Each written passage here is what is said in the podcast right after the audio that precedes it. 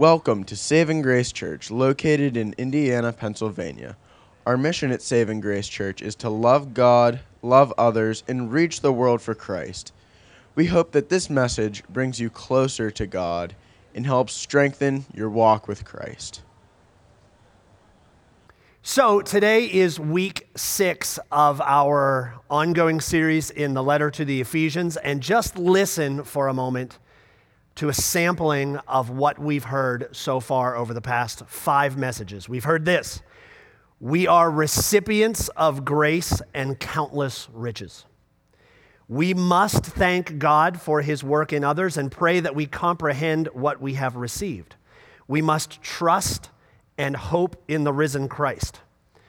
Once we were hopeless, far off, enemies, separated from God's presence. But now we have hope and peace. We've been brought near, and we are his children and his dwelling place.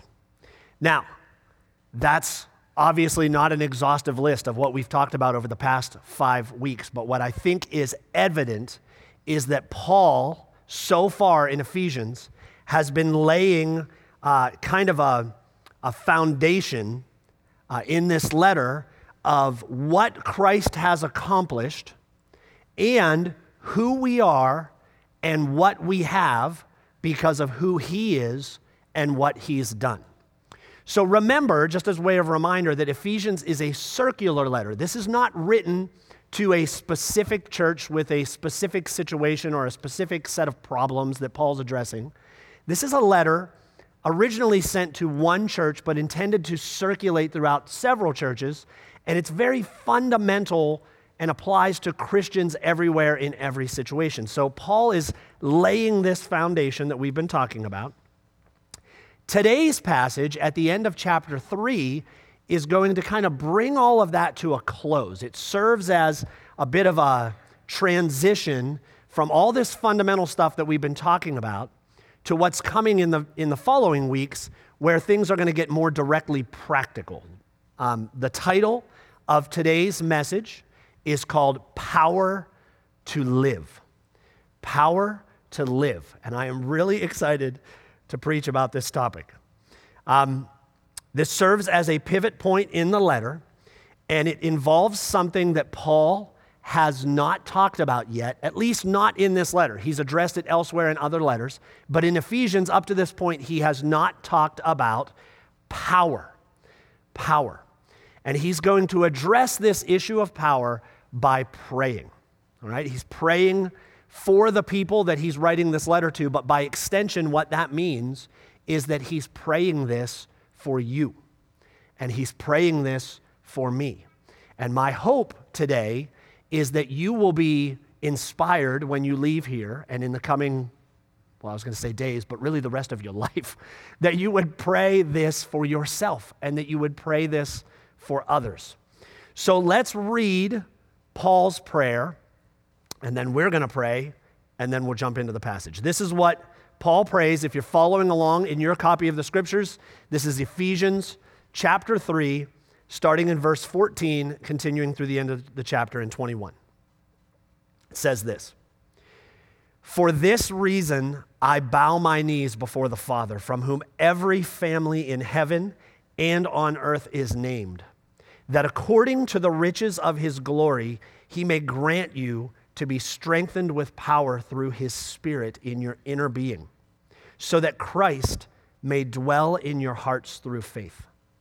That you, being rooted and grounded in love, may have strength to comprehend with all the saints what is the breadth and length and height and depth, and to know the love of Christ that surpasses knowledge that you may be filled with all the fullness of God.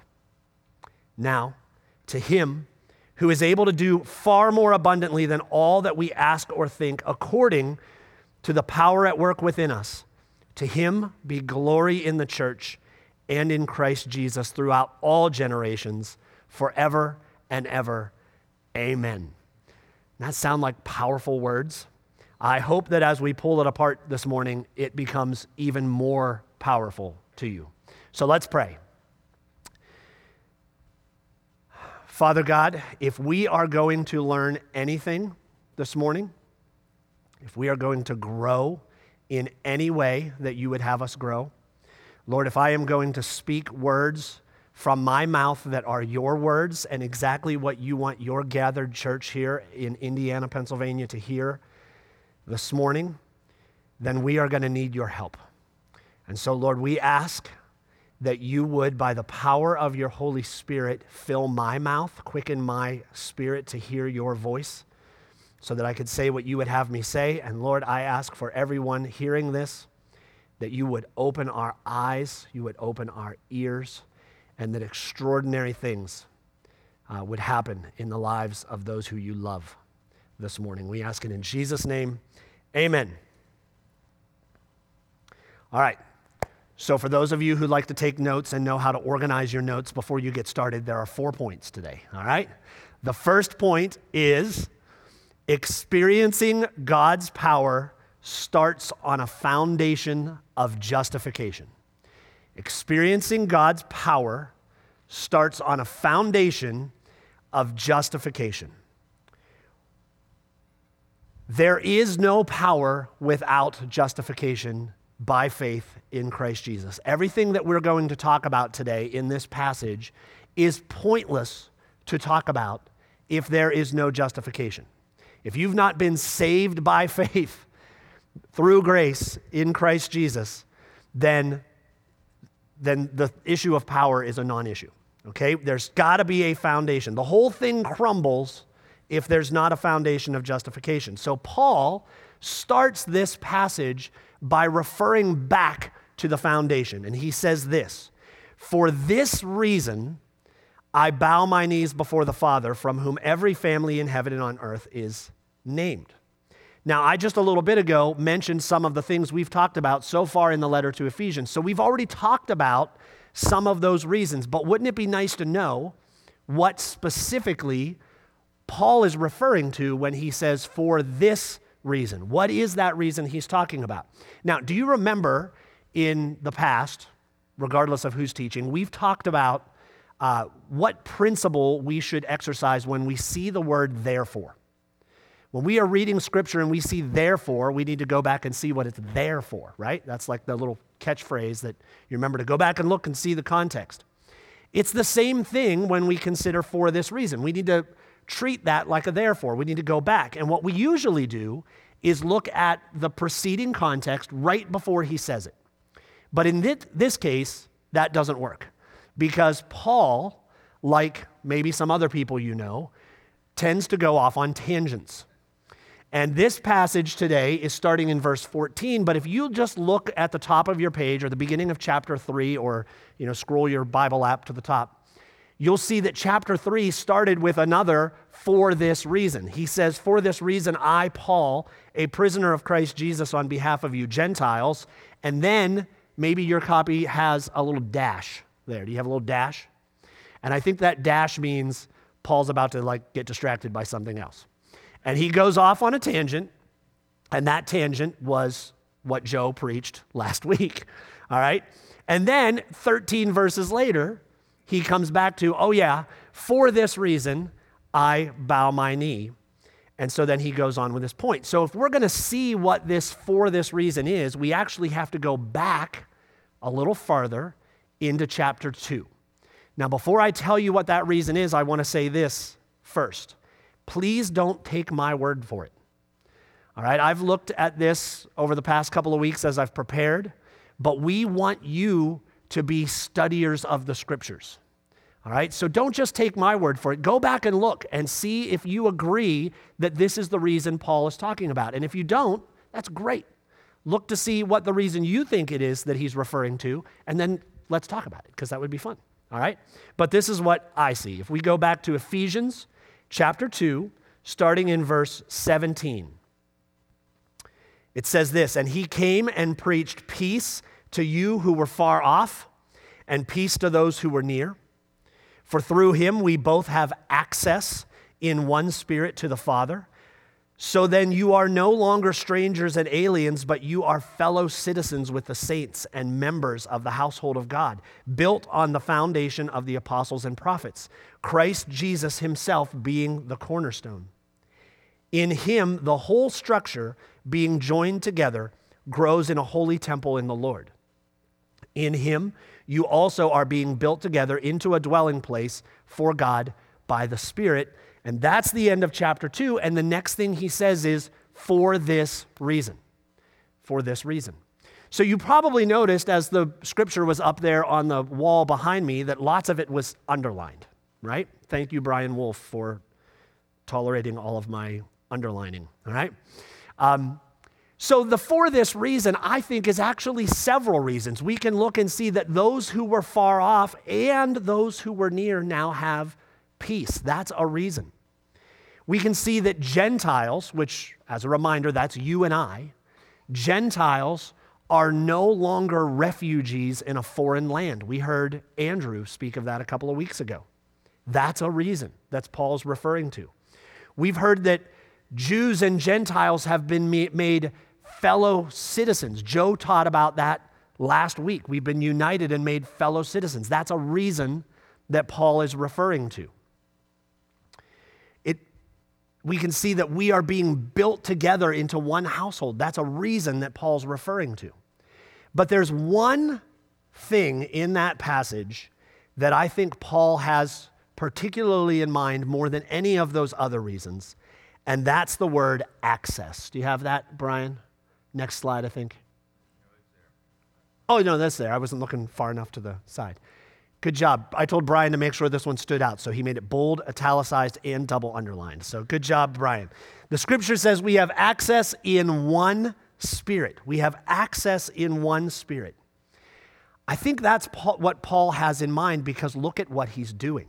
He knows, he knows that he and you and every believer who has experienced justification has access in one spirit to the Father. And because he has that access, he's exercising his right to access by bowing his knee and turning to the Lord in prayer. He's taking this posture of humility to come before the Lord because something has been purchased for him and for you and for me called access. And so he's going to pray this prayer before the Lord because he has access to the Lord. And he's going to ask for something totally impossible. By his own admission, he's going to ask for something that he admits is impossible. But don't worry, it's also possible because he wouldn't be asking it if it weren't. All right? Now, the only way we are going to experience power is if we take advantage of that access. So that's why i have said, and I'm going to keep saying, my hope for you is that as we go through this prayer today, that it becomes something that you regularly make a part of your prayer life, something that you are regularly pursuing in your relationship with the Lord. And that's access to the Father, specifically looking for to be strengthened with power, which we'll get into in a little bit. All right? The impossible thing is more than deliverance. Justification is the foundation. If without justification, there is no power, but it goes beyond justification. This is about living in power, power to live. Think about it this way. This is more, what Paul's talking about is more than just being released from prison. If someone was released from prison, if you were sitting in prison with a death sentence, and someone came in and said, Hey, you're released. I'm taking your place. You are free to go. I'm going to serve this sentence for you. I'm going to pay the price for you. And you were released from prison, you wouldn't just sit outside the walls, right? You wouldn't just sit there and be thankful that you've been released from prison. You could do that, and you'd have every reason to be thankful that you've been set free from the prison you were in. But that's not what you'd do. You'd go home. you'd go home and you'd do the things that you were unable to do when you were in prison. What Paul is talking about here is more than just not dying, he's talking about living. He's talking about living the way that Christ calls us to live. And if we're going to do that, then power is a necessity. So here's the summary of point one. Here's the foundation. Justification is the foundation that is necessary for power. But we can't stop there. We can't stop there. We must exercise the access that has been purchased for us, just like Paul is doing as he bows his knee before the Father, because we have been called to something more. Does that make sense? All right, so let's move on. Here's, here's point number two. And this is the big one. This is kind of the meat of what I want to tell you today. We are called to live in power. We're called to live in power, not just not die. We're called to live in power. He goes on to say this that according to the riches of his glory, he may grant you to be strengthened with power through his Spirit in your inner being, so that Christ may dwell in your hearts through faith. I want to pull apart each one of those little phrases that were underlined as I read that so that we can have a deeper understanding of what exactly Paul is praying for you and what I want you to have, have to be praying for yourself. He starts by saying, the riches of his glory. Now, let me ask you a yes no question, and I want you to answer this out loud. Has he, the Lord, not Paul, has he lavished us with blessing upon blessing upon blessing? Yes. Let me ask you another one. Couldn't we honestly say, regardless of our situation in life, and some of us have some difficult situations, couldn't we honestly say that He has given us and given to us and given to us so much more than we could possibly ever deserve? Yes, all right, I agree.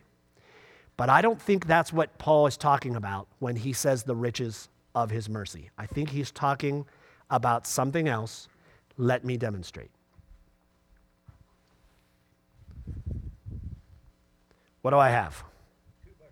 I knew, I knew, I knew Tim was going to say two by four. That is why I asked that question, because I knew Tim was going to say two by four. You're right, it's a two by four.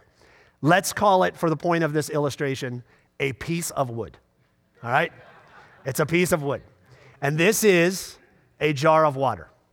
Now, think back to grammar lessons when you were in fifth grade and what you learned about how the English language works. Both of these is a noun, an object, a piece, and a jar, and it's followed by a prepositional phrase of wood and of, of water, right? Piece of wood, jar of water. But the way those two grammatical phrases work are vastly different from one another. Did anybody catch what the big, big difference is? Piece of wood, jar of water. This is a piece. The object is a piece.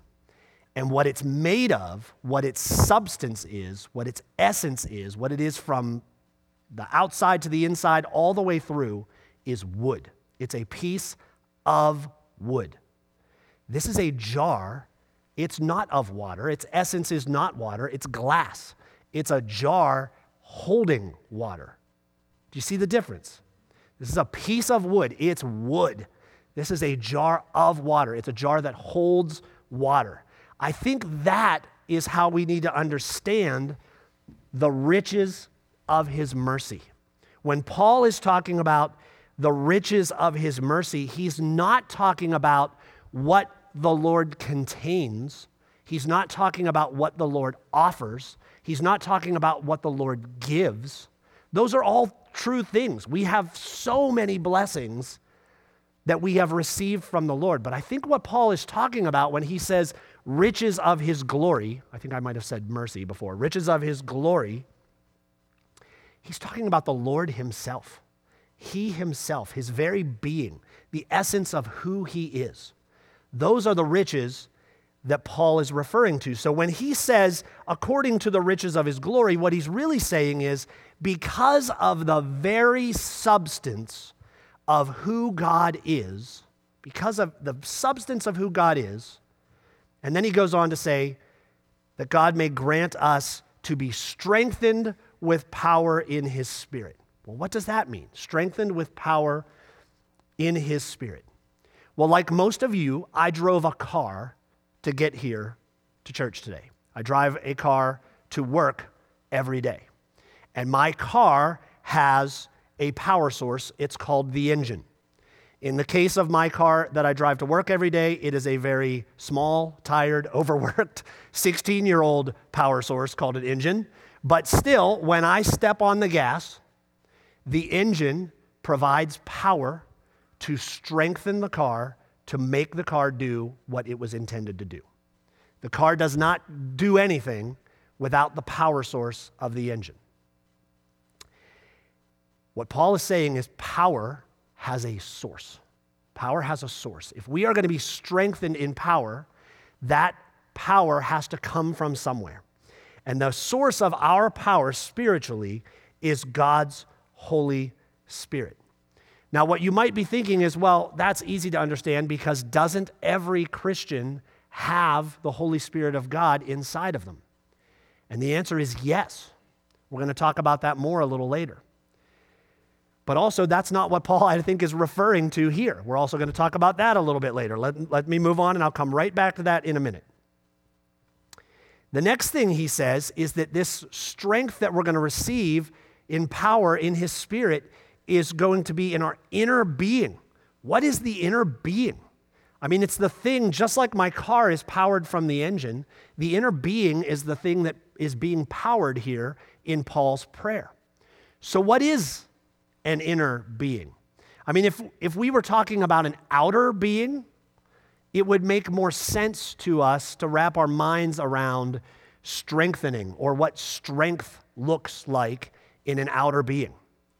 When we think about outer being strength, we might think about the ability to lift a heavy weight, or we might imagine that someone is strong when they are able to survive on their own with no supplies in a very inhospitable environment. Or we might find that someone is strong if they are able to go to battle with someone who is armed, an armed enemy, and defeat them. Those are all examples of outer being strength. And in a lot of situations in our lives, we admire or even glorify people who are able to do or achieve these great feats of outer being strength. Just think of the Olympics. The Olympics are like a three week time of admiring people who can do things that the rest of us can't do in their outer being strength. But look what Paul says in a different letter, 2 Corinthians chapter 4. Look what he says about our outer being. In this passage, he calls it our outer self. He says, So we do not lose heart. Though our outer self is wasting away, our inner self is being renewed day by day. For this light momentary affliction is preparing for us an eternal weight of glory beyond all comparison. As we look not to the things that are seen, but to the things that are unseen. For the things that are seen are transient, but the things that are unseen are eternal. Our outer self is wasting away, our inner self is being renewed day by day. Can you see with your eyes your inner self? No, you can't. We might be able to see evidence of it, but when I look out at you, I'm seeing a whole bunch of outer selves, right? But your inner self is this thing that you all have that Paul is referring to in Ephesians it's the thing that's being strengthened. In 2 Corinthians 4, it's the thing that's being renewed day by day. And I think both things are the same. He's talking about the same thing. Outer being strength is temporal. He says it's transient. It's here today and it's gone tomorrow. I don't want to sound depressing, but all of our bodies are failing us. You know, I, we talked about the Olympics just a minute ago. I remember, I don't even know when it was, but a few Olympics ago, who was the guy? Uh, Usain Bolt set the record for the, the fastest time in the 100 meters, right? He's the world's fastest man. I'm certain that wherever he is today, he can't run that fast anymore. You know, years have gone by and our outer self wastes away. He's not setting that record anymore. But our inner being is being renewed by day by day. It's being strengthened and it's eternal.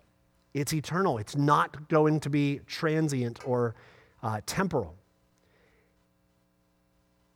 So, what is the result? If our inner being is being strengthened, we know what outer being strength, strength looks like. What does inter, inner being strength look like? What do we have the power to do? Now, I want you to hear these examples because I'm sure there are people all over the room who need to hear that you can have power to be strengthened in your inner being to be able to do these things, to have the strength to do these things. Consider these. When your inner being is strengthened, you have the power, maybe not to lift a heavy weight, but to bear a great burden. You have the power to bear a great burden for the kingdom of God. You have the power to endure in extreme situations without losing faith. The power to endure without losing faith. You have the power, when you are strengthened in your inner being, you have the power to defeat sin, to put it to death. We sang this morning, Sin no longer has a hold on me. You have the power, when you are strengthened in your inner being, to put sin to death. You have the power to live in holiness and radical contrast to what the world is telling you is the way you should live. You have the power to do hard things and not just take the easy way. You have power to rest in what Christ has done for you. And then I feel like this happens every time I preach. I added a note in while we were worshiping this morning because someone said something at the mic, and I thought I need to say that when I teach.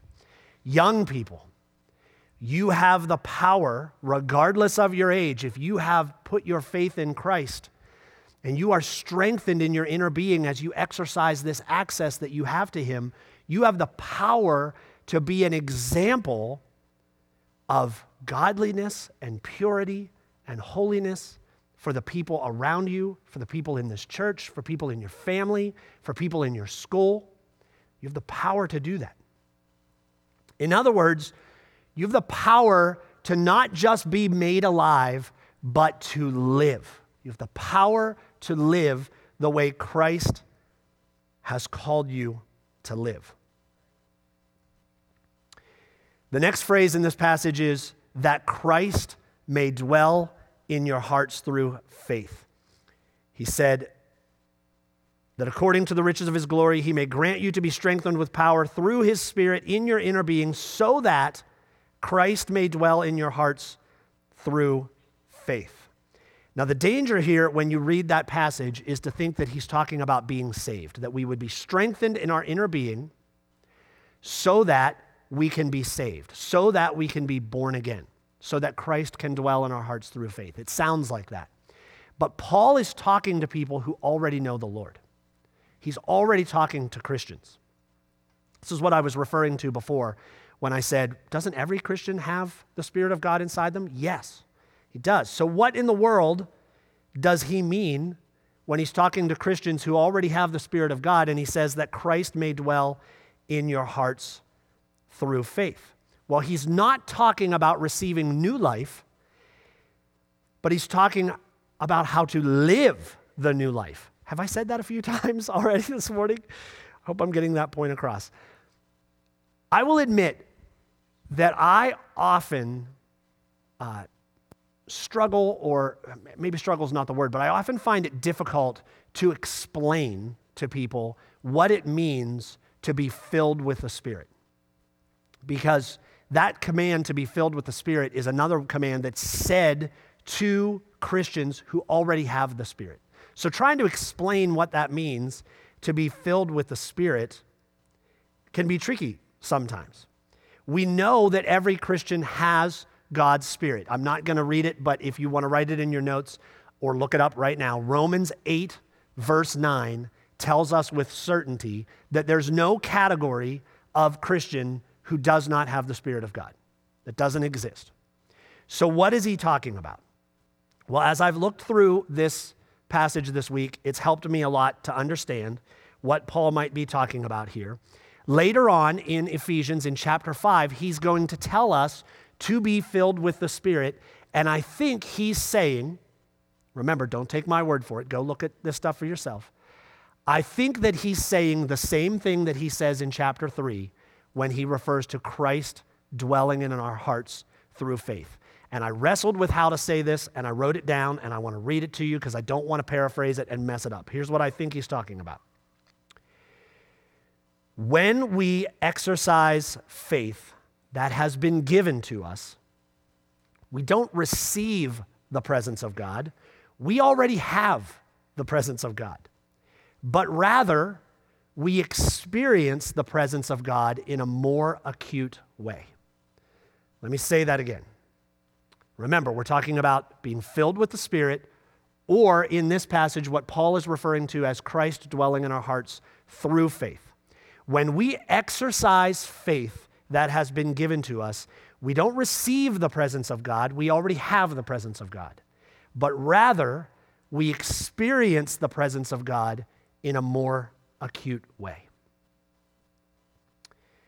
Now, if we took what we just learned from those four little phrases in that passage, I think it's verse 16 and part of 17, and we remember that Paul, in this posture of humility, is bowing his knee because he knows that he has access before the Father, and he's praying this prayer for you. Here's how we could say this, kind of in a paraphrase. This is the Rummel version, if you will. All right?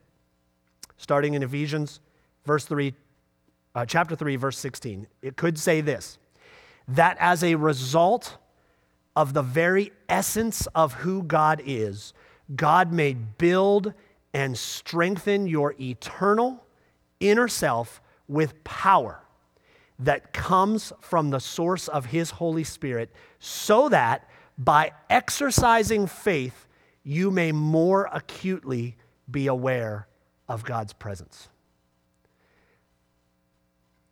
That's amazing stuff. Like, I want to pray that.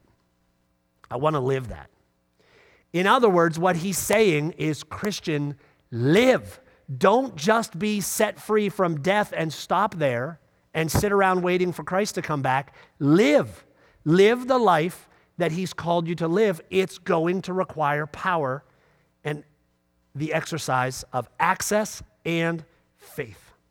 Why do I keep harping on this? Why do I keep saying that over and over again? Living, not just being set free from death, but living. Why do I keep harping on it? Because have you stopped to consider who Paul is talking about in this passage? Who's he talking about? Maybe another way to ask the question is this, and you can answer this one for real.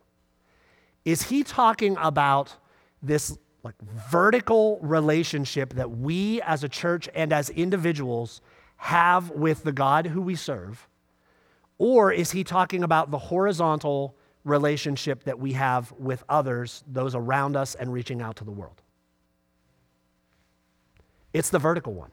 It's the vertical one. What he's been talking about all the way through Ephesians so far is about this relationship with God, who we are, what we have because of who he is and what he's done. He's talking about developing this relationship, being strengthened in our inner being.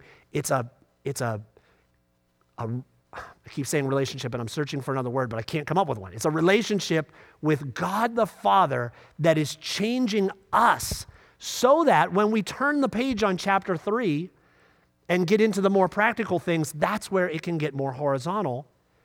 But this has to come first. This has to come first. That's why it's so important. Now, the other fear that I have is that when we talk about power, that many of us, myself included sometimes, automatically equate power with healing and receiving some kind of special knowledge from the Lord or fill in the blank. Anything else that you could put in there that your mind or my mind would categorize as that's particularly miraculous. Like that's, that's real power there. And that's true. There is power in those things. There is the Holy Spirit at work in power in those things. But do you know what is more, maybe not more miraculous, just as, if not more, miraculous, just as, if not more extraordinary, is that you and I could be one way today. We could think one way today we could behave because of the way we think one way today. We could have some kind of thought about the character of God and have our whole lives directed by that thought about the character of God, maybe incorrectly today, and then tomorrow be totally different because our inner being was strengthened with power, our eyes were opened, and now miraculously, our heart is different than it was yesterday. That is miraculous. That is powerful. There is nothing more stubborn than the human heart. So, for us to be one way one day and then strengthened with power through his spirit and different another day, that is something to celebrate. It's amazing and it's extraordinary. And that is how we are called to live, not just be saved and then stagnant. We're called to live. Amen? So, what will be the result? Point three we will know the unknowable. We will know the unknowable. So, if we pursue in prayer this vertical relationship, if we exercise that access, if we are intentional about our relationship with God, what's going to happen? Paul says that you, being rooted and grounded in love, may have strength to comprehend with all the saints what is the breadth and length and height and depth, and to know the love of Christ that surpasses knowledge, that you may be filled with all the fullness of God. First of all, there's that little phrase in there that says rooted and grounded in love. I'm skipping over it for today, not because it's not important, but because I don't have time. I will tell you this that there's a good debate going on out there as to where that phrase should go. Is it connected as an afterthought to the things we just talked about? Or is, that a, is it connected as a precursor to what we're about to talk about? I have thoughts about that, but I'm not telling. You got to figure it out for yourself, okay? Maybe talk about it at fellowship groups this week. But we're going to move on to the next thing. What is the result of this relationship as we receive power in the Holy Spirit? Well, the result is we have a lot to learn. There is a lot available for us to learn. Paul says that we may comprehend with all the saints what is the breadth and length and height and depth of what? Well, he doesn't really say because he just leaves that hanging. But I think we have an illustration. You remember these from uh, math class a million years ago, right? So take a look at that and think, all right, that five meters is maybe the breadth, the 10 meters is the length, the four meters is the height, and everything inside there is the depth, like the volume of it. Imagine that being like a swimming pool, and you're swimming around in there exploring all the volume of that shape. But now imagine that instead of saying 5, 10, and 4, it says infinity in every direction. That, I think, is what Paul is talking about, and I think he's thinking back to when he talked about the riches of his glory, and he's thinking ahead to the end of this sentence when he says, all the fullness of God.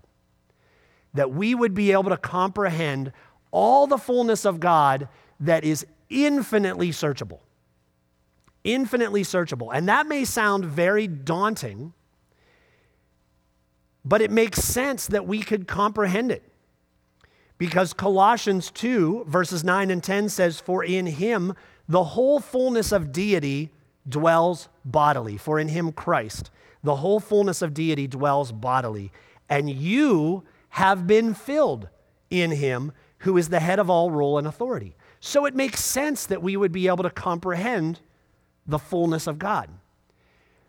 But then Paul goes on and says this, and just like totally blows our mind. He says, and to know the love of Christ that surpasses knowledge, to know something that you can't know. To know the love of Christ that surpasses knowledge, that you may be filled with all the fullness of God. The surpassing love of Christ is beyond our ability to grasp. But here's what I want to tell you This is not the kind of impossible. Remember, I said Paul was going to pray something that was impossible? This is not the kind of impossible that you should think, well, if, the, if knowing the love of Christ is unknowable, then why even try? Like, I'm never going to know it, so why even try? That's not what he's talking about. What he's saying instead is go looking for this, search for it, and you will find it. And you will find it, and you will find it, and you will keep finding it, and you will never get to the end of it. You can swim to the bottom of that swimming pool, and you will never get to the bottom. You can plop you in the middle, you'll never find one of the walls. You can search forever, you're never, never going to come to the end of the amount of love Christ has for you. You'll never get there. But boy, will you have joy in finding and searching. So he's calling you to do just that. And that brings us to the final point, which is this number four. Where our capability fails, God prevails. Where our capability fails, God prevails. None of what we've been talking about, honestly, is possible on our, in our own strength. It's kind of pointless to talk about our capability. But I, I think you know what I mean. You know, it, what I'm getting at here is where we could never do it, God is able. And I think Paul recognizes that and I think has a little bit of a sense of humor.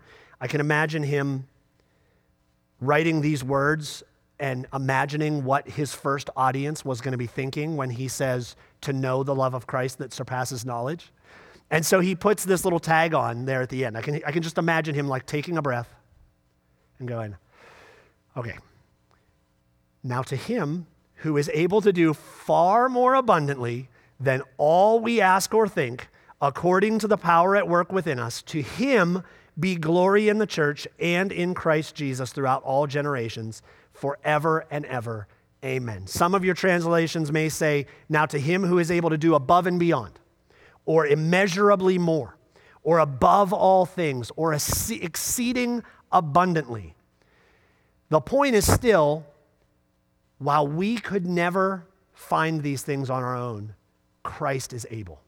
He is able to show us. He is able to do far more than we could even think about. Power to live. That's what we're talking about today. Not just being set free but living, living in Christ. That can look like a lot of things. We mentioned a couple of things earlier that I said I, I was willing to bet applied to people in this room um, about the changing of our hearts and what we have the power to do.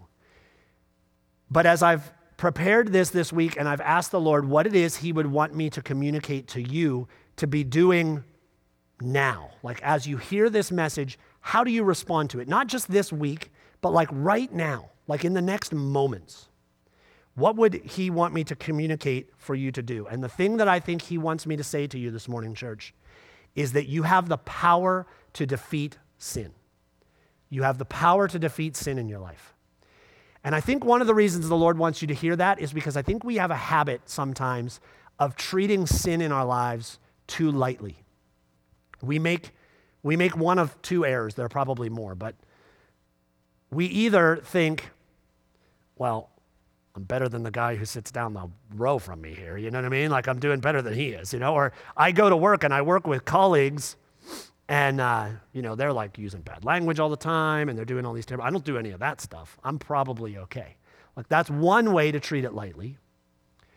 Or another way to treat it overly lightly is you've been fighting a sin for a long time and you haven't made any headway and you think, what's the point? I give up. I'm not going to beat it anyway. Well, let that thought be the first thing that you put to death this week. Because it is not true that you cannot overcome sin. You can. You have the power through His Holy Spirit to defeat sin. And it can seem impossible, but remember, Paul just said, Now to Him who is able to do far more abundantly than all we ask or think. It is possible for him. Let's have the band come up. And while they're coming up, let's just close. I'd like to close with this. My prayer for you this morning is the same thing, and I should, I should say also that it's a prayer for myself. I need this just as much. My prayer for you is the same thing that Paul just prayed that according to the riches of his glory, he may grant you to be strengthened with power through his Spirit in your inner being, so that Christ may dwell in your hearts through faith. I believe that's what the Lord would have us tasked with doing starting right now. I want you to think about this week, starting immediately, to be going on a mission. Going on a mission against sin and to defeat its power in your life. Rodney read from Ephesians 6. We do not struggle against flesh and blood. That's not what our struggle is against. But we have been armed. We have been armed with weapons. We have a shield of faith. Exercise faith. We have a sword of the Spirit. Wield your sword and defeat sin in your life. Don't wait. Start right now. We're going to have a prayer team up here at the end. If you want to start right now, and that means coming to pray with someone, we would love to do that. All right? There's no embarrassment in that. Just come and pray. We would love to pray for you. We have access to the Lord, and when we exercise that access, we have power to be strengthened in our inner being and to be changed and be different tomorrow than we were today. Amen? Let's stand. We're going to pray. And then we're going to sing a song that I grew up with. And I asked these guys to do today. And I'm thankful that they were willing to do it at the last minute. The verse goes like this Would you be free from the burden of sin? There's power in the blood. Power in the blood. Would you or evil a victory win? There's wonderful power in the blood. If you know that song, sing it aloud. Amen? Let's pray. Lord Jesus, we give you thanks that every believer in this room has the Holy Spirit of God, that we walk around as temples of your presence. And that is an amazing thing that we need to be reminded of daily. But Lord, I also ask that every person hearing these words this morning would know that their walk with Christ does not end there, and that they are called to walk and live in power through your Holy Spirit. Lord, I ask that you would give people all over this room and maybe watching online power to defeat sin in their lives, power to bear burdens, power to care for those around them. Lord, we know that these are miraculous things, but you are the God of the miraculous. You are amazing and you are capable, and we thank you for it. And Lord, we ask for your help even now as we go. We ask it in Jesus' name. Amen. Let's sing.